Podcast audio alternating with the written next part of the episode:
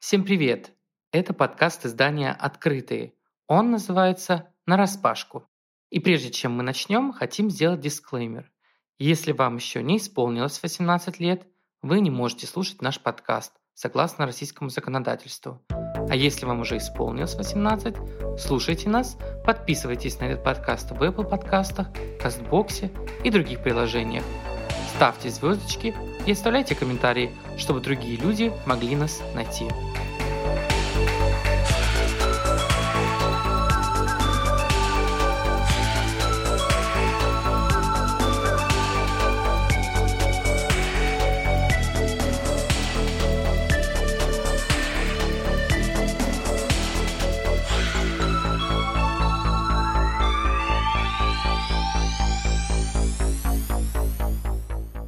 Привет, это Маша Лацинская, Никита Андриянов, Слава Мария Русова и Катя Кудрявцева.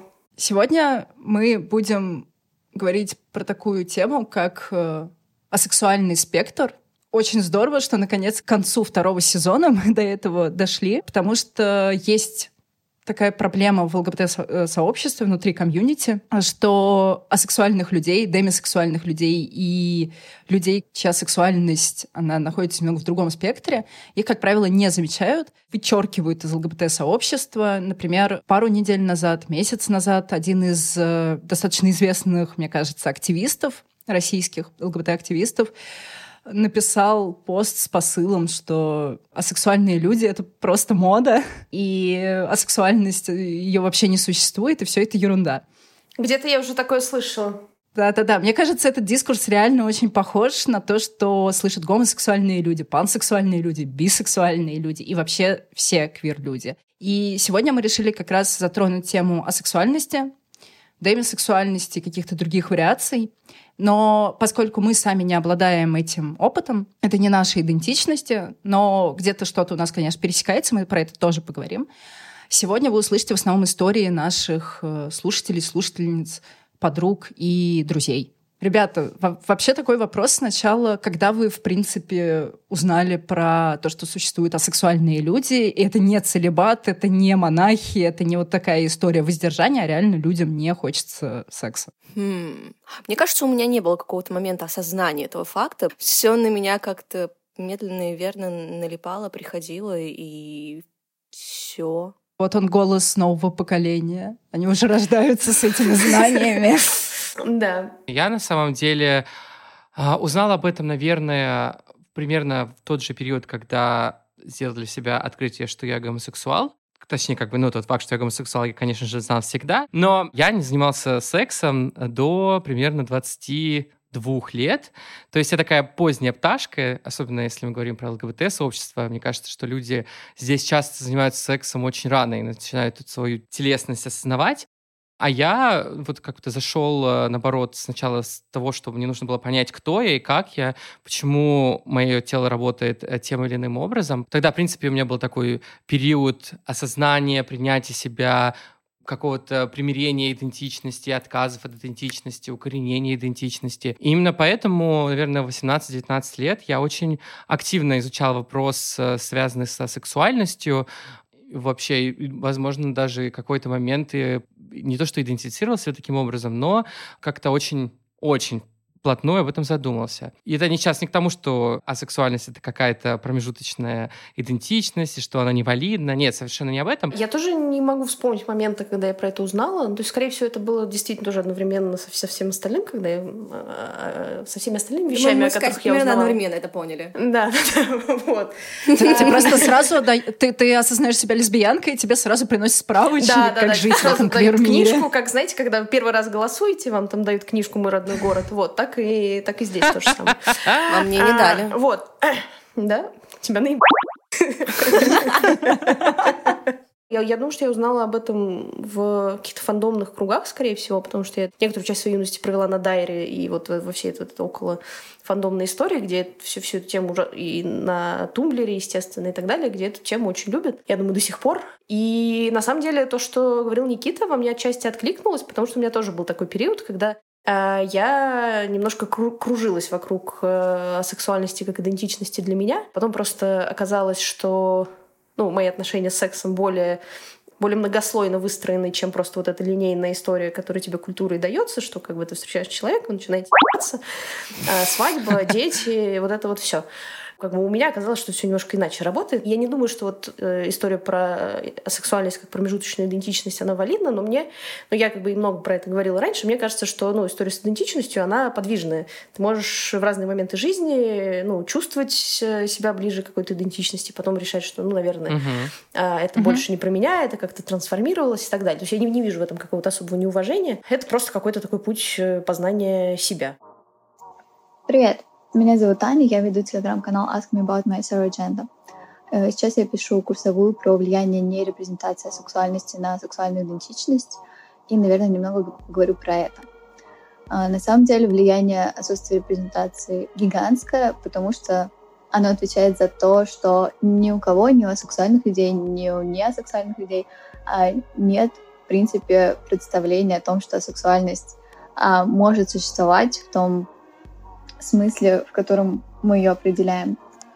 И поэтому в том числе многие ЛГБТК люди считают, что асексуальность — это не квир-идентичность, потому что они, в принципе, не до конца понимают, что мы имеем в виду. Они интерпретируют ее через гетеронормативную какую-то линзу, хотя на самом деле асексуальность где-то далеко за пределами гетеронормативности. То есть я бы не сказала, что я менее не гетеро, чем любая лесбиянка. Но если говорить о более прямых последствиях, то отсутствие репрезентации отвечает за то, что у асексуальных людей нет в голове сценариев, что они могут как-то проявлять свою сексуальность. То есть нет представления, что романтические отношения могут быть без секса, в том числе у асексуальных людей, для которых это было бы более естественным путем.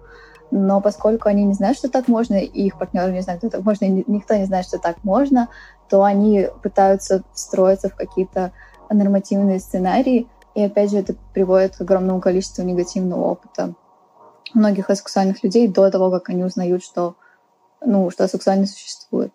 Вообще, невидимость — это, наверное, ключевое слово, если говорить об афобии, потому что есть такая распространенная точка зрения, что вот асексуальных людей дискриминируют сильно меньше, чем гомосексуальных, бисексуальных и так далее.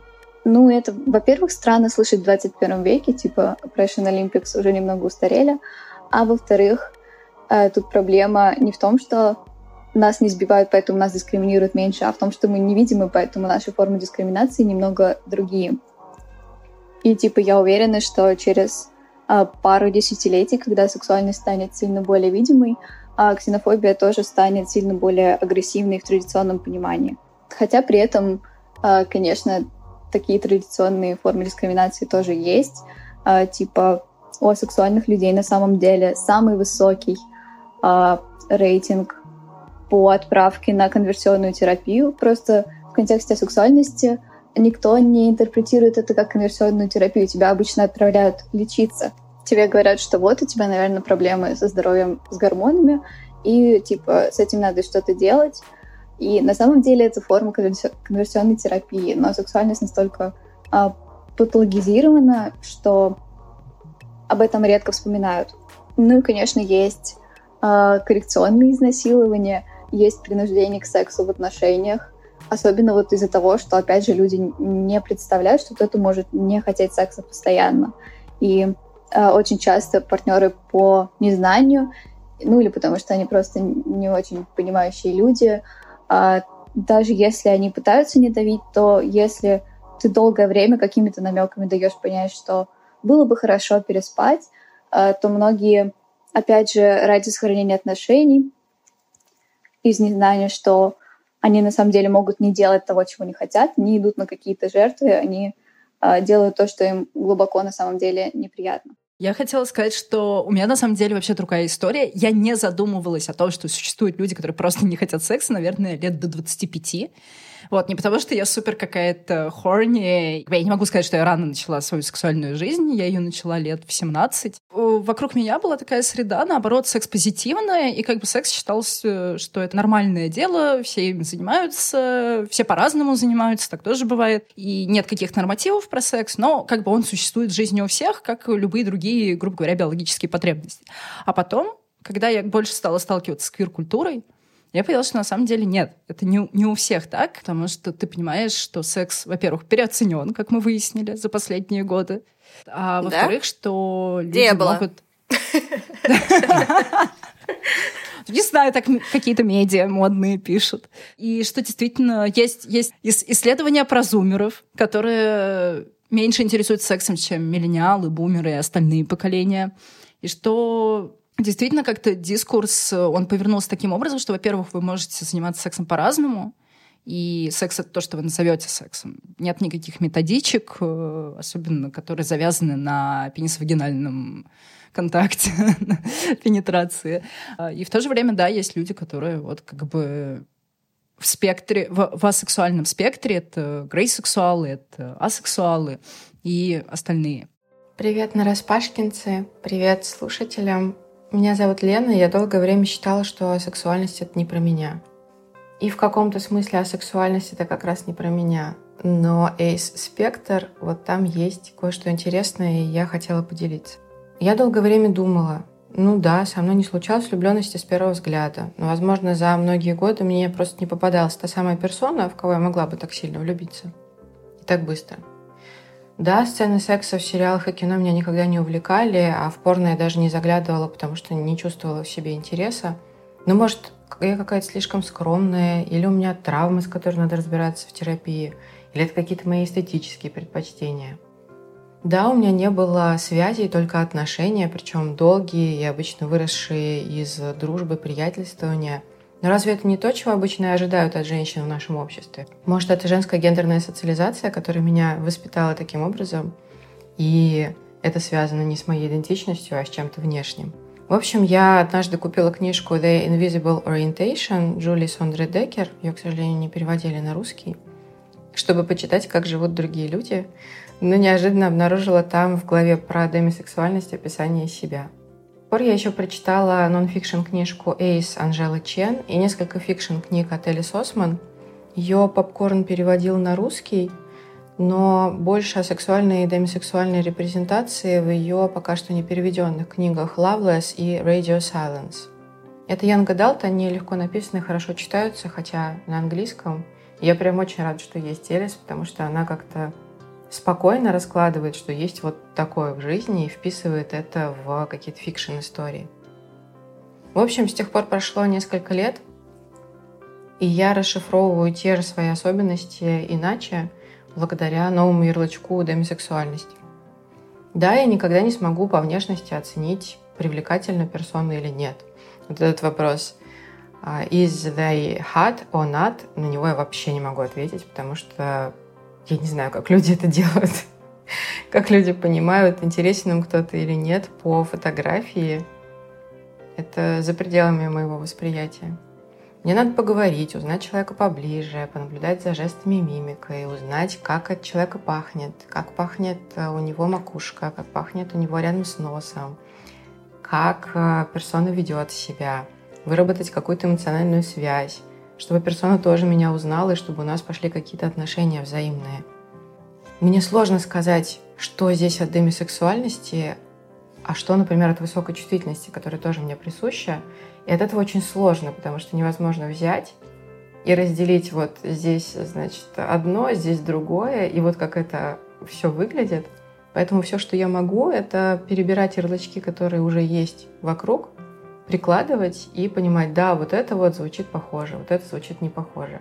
Демисексуально звучит похоже, но, возможно, что-то из того, что я говорю, относится и к чему-то другому, тоже мне свойственному.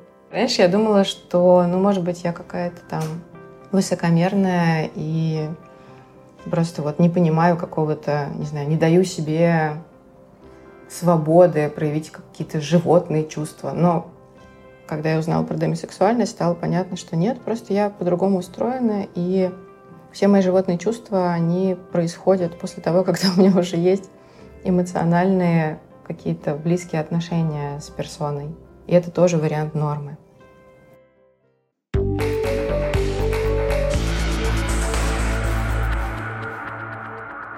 На самом деле, Маша, спасибо, что ты сказала про то, что сейчас такой какой-то происходит медийный поворот в плане того, что люди больше начали говорить про сексуальность и асексуальность в частности.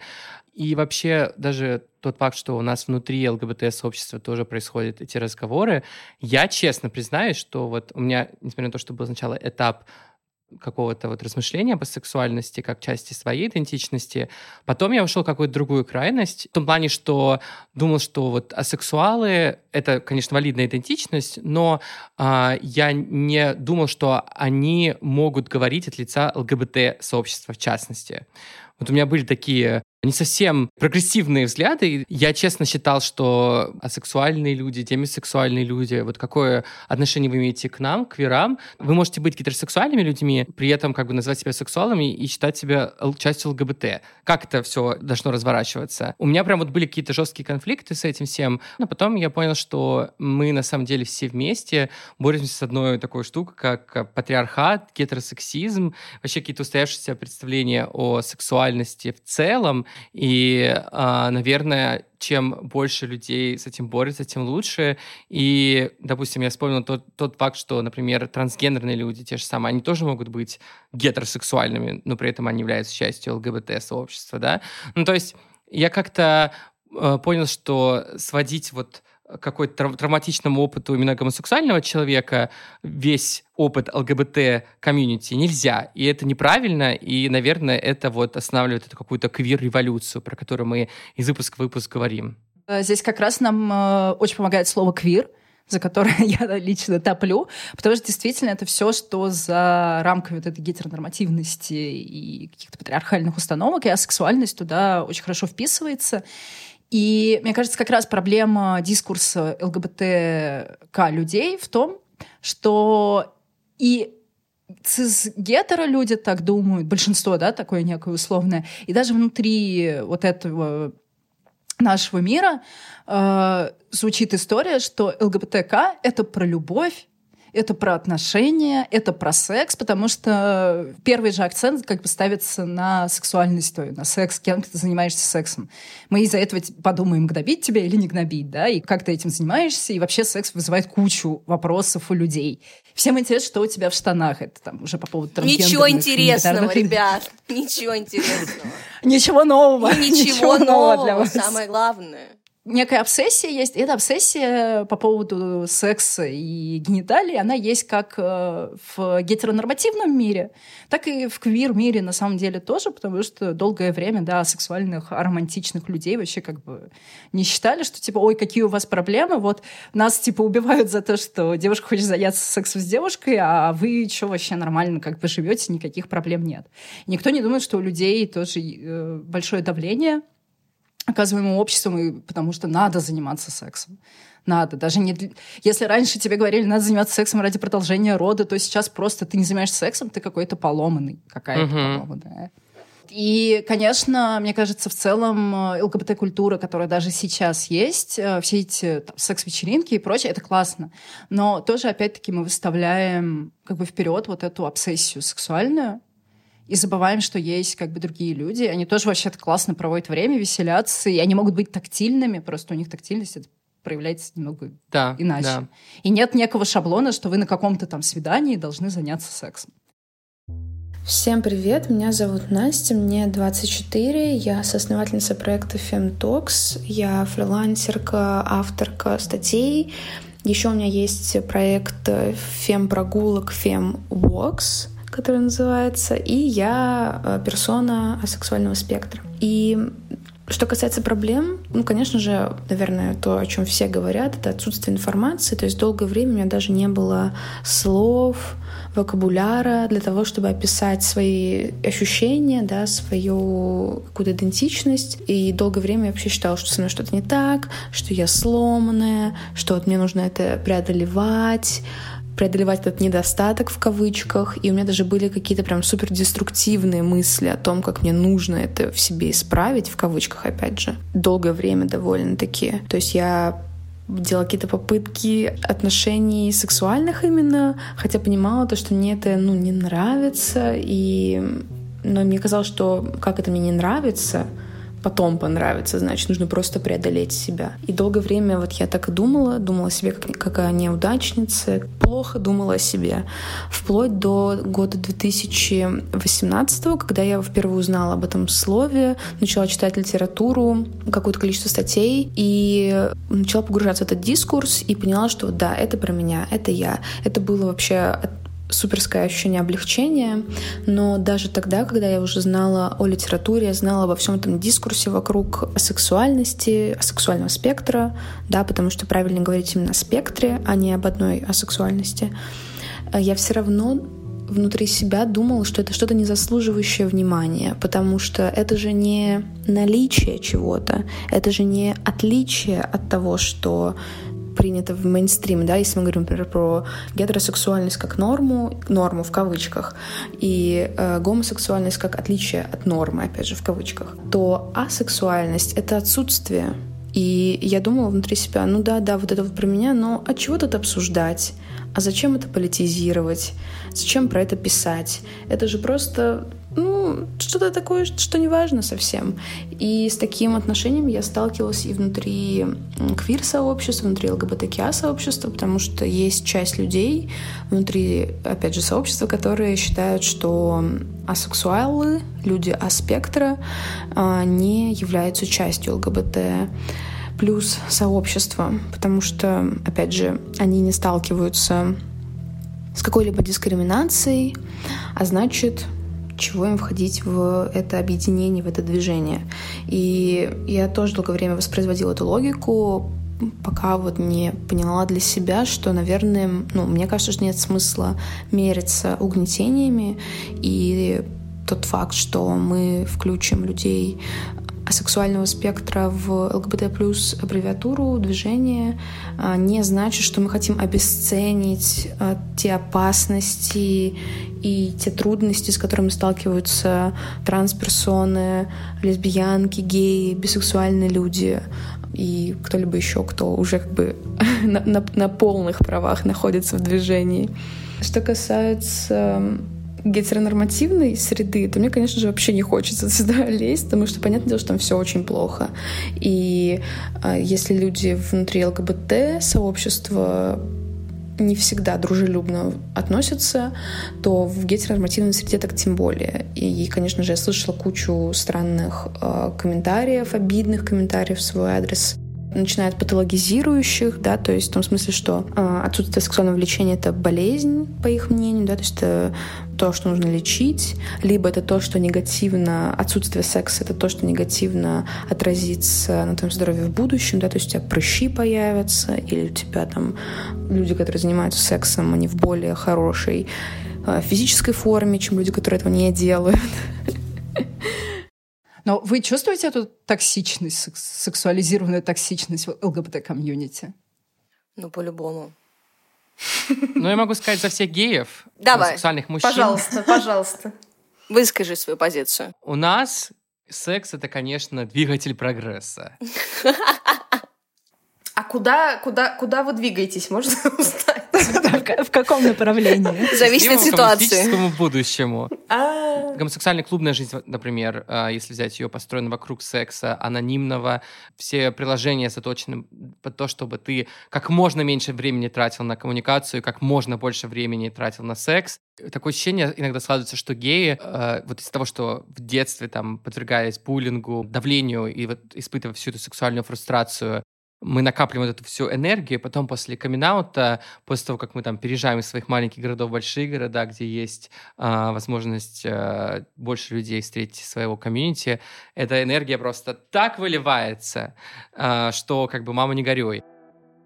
Всем привет, меня зовут Дима Барченков, я человек, журналист, активист и начинающий режиссер и сценарист. Так вышло, что мое принятие себя как ЛГБТК-персону происходило довольно долго. И даже не столько потому, что я рос в гетеронормативной, даже в какой-то степени гомофобной среде, сколько потому, что не было в моем детстве банально сексуального воспитания, да, полового воспитания. И мне приходилось самостоятельно понимать, изучать, как происходят те или иные процессы. А когда дальше я начал сталкиваться с тем, что мой спектр несколько шире, чем какая-то одна сексуальная идентичность, что ли, я сейчас себя идентифицирую как пансексуального человека или гомофлексибильного человека, потому что чаще у меня сексуальное влечение возникает к представителям моего гендера. При этом на этот широкий спектр наложилось то, что и секс для меня невозможен без сильной эмоциональной привязанности. А это одна из основных составляющих демисексуальности. И таким образом я начал себя еще и идентифицировать как демисексуал, когда я разобрался в том, что это за сексуальная идентичность, и понял, что она мне близка. Вот эти все свои мысли я вложил в один очень резонансный текст на сайте Кимки Бадук, который вышел в прошлом октябре, и за который меня хотели сжечь все, условные бумеры, точнее, люди чаще гетеросексуальные, чаще определяющие себя как мужчины и чаще старше 40 лет, за то, что я отнимаю у них каким-то образом право на секс, право на гетеросексуальный секс. Эти их крики, они вылились в некоторую травлю, с которой мне пришлось так или иначе смириться. И я очень рад, что этот текст стал неким водоразделом в какой-то степени, потому что до него вопросы поколенческие, вопросы разрыва поколений в нашей стране были не такими острыми, что ли. Он запустил несколько историй про изучение секса в вопросе поколений и вопросы поколений в теме секса. И когда этот разговор запустился, была колоссальная, что ли, и сейчас остается колоссального масштаба дискуссия, от чего мне очень радостно, но с чем мне пришлось несколько месяцев довольно тяжело пожить. Сейчас, когда эта квирность в широком смысле этого слова приходит и начинает шатать гетеронорму, которая очень часто связана с секс-позитивной культурой, то эта секс-позитивная культура начинает шататься вместе с ней. И мы видим падение интереса к сексу, а точнее даже не падение интереса к сексу, а возможность не акцентироваться на нем, возможность быть независимым от него и заниматься сексом, когда ты хочешь и если ты хочешь. Раньше же ты должен был это делать, даже если ты определял себя как не гетеросексуальный человек. Вот как-то так, мне кажется. И я себя еще ищу. Мне довольно сложно и с широким спектром, и с его изменением. Сейчас я чувствую в себе некое изменение сексуальной идентичности ближе к гомосексуальности. При этом демисексуальность никуда не делась, и мне порой тяжело там знакомиться с людьми, которые хотят это знакомство осуществлять через секс. И как-то приходится искать свой путь поиска отношений, свой путь поиска близких людей, что ли, и свой путь поиска себя в этом большом и сегодня довольно все равно сложном мире. Я, в Тбилиси пока жила еще в 2019 году. Здесь одна женщина, она бывшая актриса и режиссерка, устроила показ своего фильма. Фильм называется «Антисекс». Он антисекс по всем параметрам, потому что она вообще брала идею про асексуальных людей, там 3 героини, они асексуальные, но как она репрезентует этих асексуальных героинь? Конечно же, одна из них похожа на лесбиянку, она просто обижена на мужчин, и поэтому она выбрала вариант не заниматься сексом. Другая там просто какая-то хорошая девочка, которая считает, что секс — это грязно, а третья, просто ей вроде как не хочется, и она более-менее самая осознанная, но у нее появляется мужик, который в нее влюбляется, она сразу говорит: я асексуальная, я не хочу с тобой заниматься сексом. Он такой: ты просто не знаешь, что теряешь, я буду ждать. И к концу фильма они действительно занимаются сексом очень много, часто. И чувак считает, что да, вот он все правильно сделал, он ее излечил. Ужас. И он такой: да, наконец-то, как же я отказалась от секса? Это главное комедия и хэппи-энд. Но, на мой взгляд, это вообще ни хрена не хэппи. Блин, вот знаете что? Я думаю, что важно заметить тот факт, что отношения — это не только про секс. Вот это революционно. Как вам такая революция, понимаете? Да, но есть как бы асексуальные люди, но это не значит, что они аромантичные тоже. Есть гомосексуальные люди, но аромантичные, грейсексуальные, демисексуальные. Ну вот, кстати, вопрос про демисексуальность. Для меня это, наверное, тоже такая более близкая тема, чем асексуальность, потому что все-таки без секса я себя представляю тяжело и свои отношения. Вот. Но демисексуальность мне отзывается в том плане, что у меня никогда не было секса с человеком, с которым мы даже толком поговорить не успели. Мне очень важна хотя бы минимальная эмоциональная связь. Я не вписываю себя в демисексуальность, потому что мне не нужна стойкая эмоциональная связь, но какой-то интерес интеллектуального уровня и как-то просто юмор человека мне должен понравиться, и как-то вот что-то должно внутри щелкнуть. Я обычно себя поэтому называю сапиосексуальным человеком. И у меня действительно никогда не было, мне кажется, поэтому one-night-стендов, и у меня никогда не было секса, который вот, типа, вы пришли на Tinder-дейт, и через час вы уже трахаетесь в толчке. Для какого-то casual секса, мне кажется, мне нужен какой-то минимальный коннекшн, просто понимание того, что мы обе согласны заняться сексом, и мы сейчас пойдем и займемся сексом. А если речь о каких-то серьезных взаимоотношениях, длительных, продолжительных, в которых которые мы вкладываемся, то, конечно, мне очень важно и очень нужно все, абсолютно все на свете. У меня никогда тоже не было one-night-стендов. Вот, мне нужен какой-то коннекшн, какое-то знакомство, какое-то понимание, что человек не конченый мудак, и как бы мне не будет потом просто кринжить воспоминания обо всем этом. Вот. Но у меня, безусловно, есть вот в какой-то момент у меня может включиться механизм, что вот это хороший человек, он мне нравится, и мы с ним займемся сексом, потому что это тот, ну вот у меня в голове есть какой-то такой способ налаживания близости.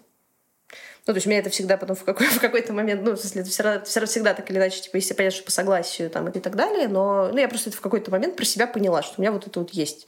Что в какой-то момент, когда ты понимаешь, что с человеком у тебя есть коннекшн, то ты такой, а почему бы и нет, когда да. И ты, не знаю, не уверена, что есть для этого какое-то специальное название, просто как какое-то вот то, как у меня это устроено. Всем привет! Меня зовут Аня, я панорматичная, асексуальная демигерн.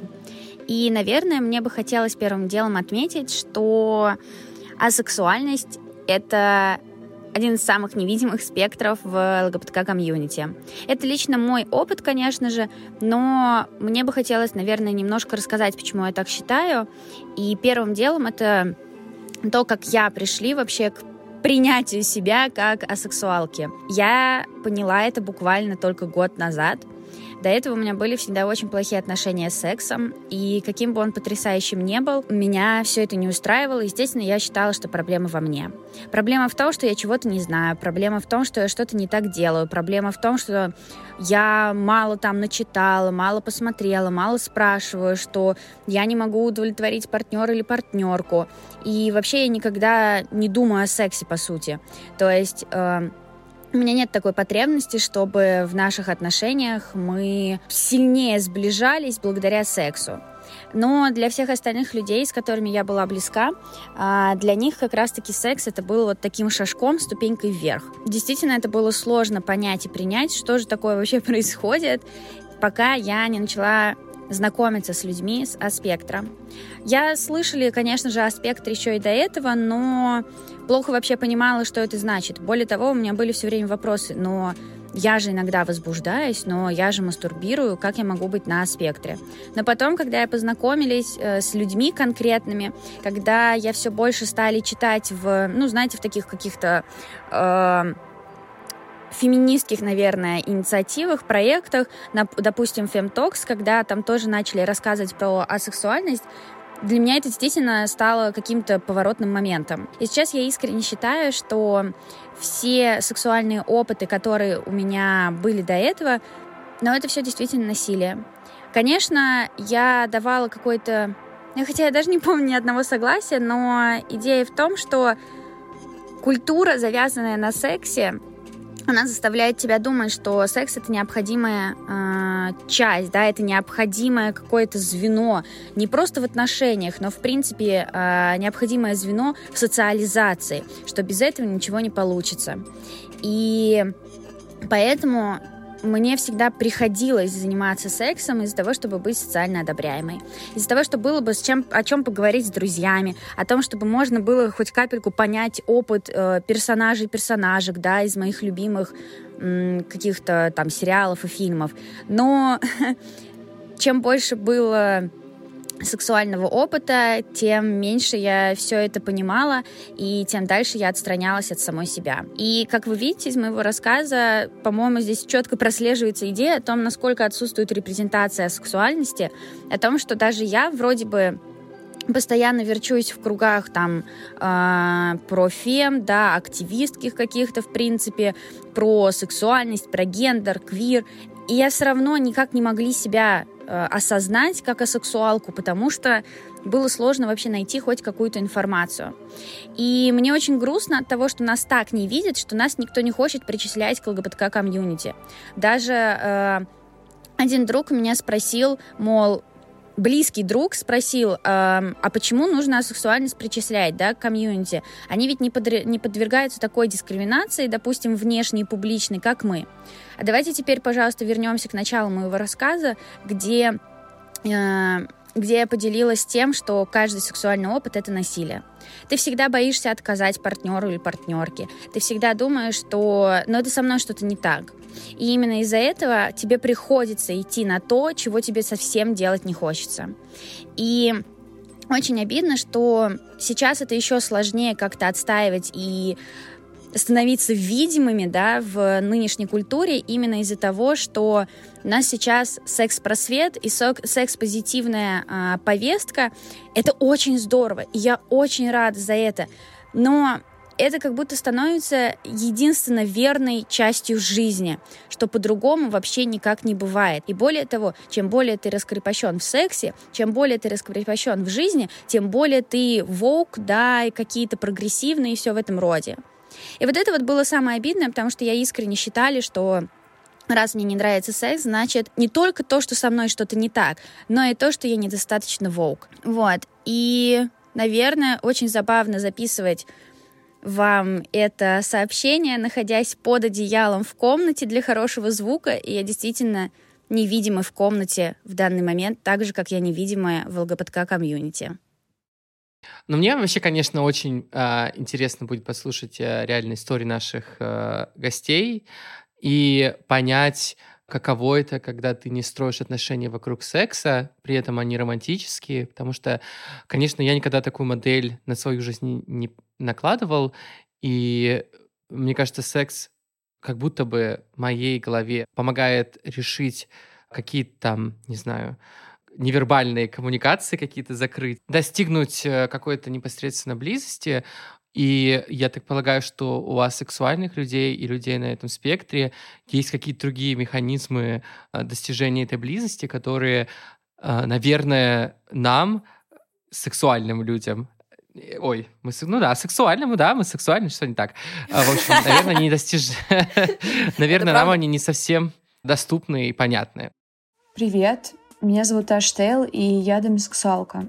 Демисексуальность — это такая ориентация сексуального спектра, при котором сексуальное влечение невозможно без крепкой эмоциональной связи, которая может образоваться как за 2 дня, так и за 2 года, а может вообще никогда. Потому что у каждой демисексуалки свое представление, ощущение эмоциональной близости. Я на самом деле чувствую себя неприкаянной, как в гетеронормативной среде, где постоянно все говорят о сексе, о своем опыте one night stand, так и в квирной среде, потому что до сих пор многие ЛГБТ-персоны считают, что сексуальный спектр не может быть ориентацией, что нас не угнетает гетеронормативная бинарная система, и поэтому делать в сообществе нам тоже нечего.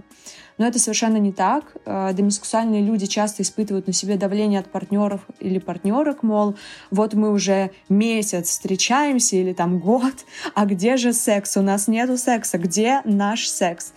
Нам угрожают исправительным, это я сейчас в кавычках показываю, изнасилованием, что я вот сейчас тебя исправлю. Говорят, что у тебя просто не было хорошего секса или что это не ориентация, а культурность и воспитанность, что вот хорошо, что ты не спишь с первым встречным. Вот так и надо. Так и поступают все культурные, порядочные люди. о нас есть целая куча стереотипов разной мерзности, что мы фригидные или обижены на кого-то, и нужно проработать свою обиду, что у нас мало женской энергии, нужно сходить на курсы женственности, что мы просто набиваем себе цену, ну и, конечно, что у нас просто не было хорошего секса, и мы себе выдумали поэтому асексуальность. Репрезентации демисексуальных людей и, в принципе, людей сексуального спектра в медиа и культуре очень мало. Я сейчас могу вспомнить только одну второстепенную героиню сериала «Половое воспитание», которая появляется очень редко, и у нее мало реплик. Еще у меня, кстати, есть теория, что Спанчбоб асексуален, такой добрый и веселый асексуал. Мне нравится, что демисексуальность и асексуальный спектр стали больше обсуждаться в соцсетях. Недавно некоторые из моих подруг, и я в том числе, сделали камин-аут как персона асексуального спектра. В ТикТоке очень много смешных мемов и репрезентации асексуальности. И, наконец-то, появляется чувство, что ты не одна во всем этом просексуальном мире. Я думаю, что здоровое, светлое будущее за инклюзивностью, где люди могут быть асексуальны или просексуальны без всякого давления и дискриминации, поэтому не стесняйтесь, пожалуйста, говорить о своем опыте. Это помогает не только вам почувствовать себя свободнее, но и другим людям образовываться и видеть мир многограннее, если у них нет этого похожего опыта. Конечно, поддерживайте подруг и даже незнакомых людей, которые выходят из шкафа, потому что нам очень непросто, а порой и небезопасно это делать. И знать заранее, что кто-то обязательно будет на твоей стороне, дает нам невероятную смелость. Ну и, конечно, никогда не думайте, что с вами что-то не так, потому что с вами все в порядке. Вот, я просто хотела сказать, что очень хочется еще нормальной репрезентации асексуальных людей, демисексуальных людей, грейсексуальных людей в массовой культуре. Очень надеюсь на Netflix в этом плане, что, мне кажется, они самые передовые, и в какой-то момент мы увидим очень клевых сериальных героинь и героев, которые будут, там, не знаю, гоморомантичными, но асексуальными, какими-нибудь панромантичными, но грейсексуальными и так далее.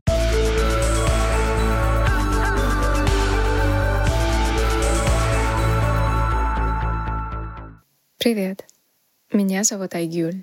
Я музыкантка, певица, композиторка из Казани, но уже 6 лет живу в Вене. Я бы хотела поделиться с вами моей песней «It's More», которая соединила в себе два языка. Впервые в моей песне есть фраза на татарском языке. Эта песня, конечно же, о любви, и в тексте, который написала Пати Авиш, мой очень близкий человек, есть такие слова. They call it love. It's not. It's more. И переводится она так. Они называют это любовью, но это не любовь. Это что-то большее. Любовь — это всего лишь слово, но каждый в него вкладывает что-то свое. Ведь любовь может быть совершенно разная и совсем не такая, которую нам рассказывали или навязывало общество. Надеюсь, как и в любви, в этой песне вы найдете что-то свое. Drifting in the sunless space, you found me here, and path to share. You came, you light, you changed my life. They call it love, it's not, it's more. Ошибки дна.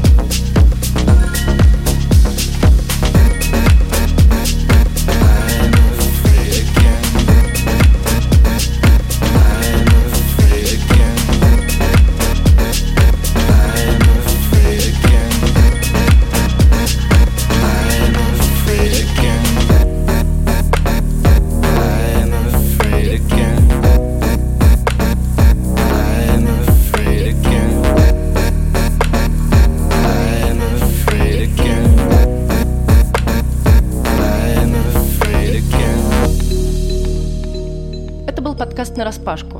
Мы сделали его вместе со студией Norm Production. Джингл для нас написала Христина Заремба. Слушайте нас в Apple подкастах, Google подкастах, Кастбоксе, Оверкасте, Яндекс.Музыке и других сервисах и приложениях. Подписывайтесь на соцсети и издания «Открытые».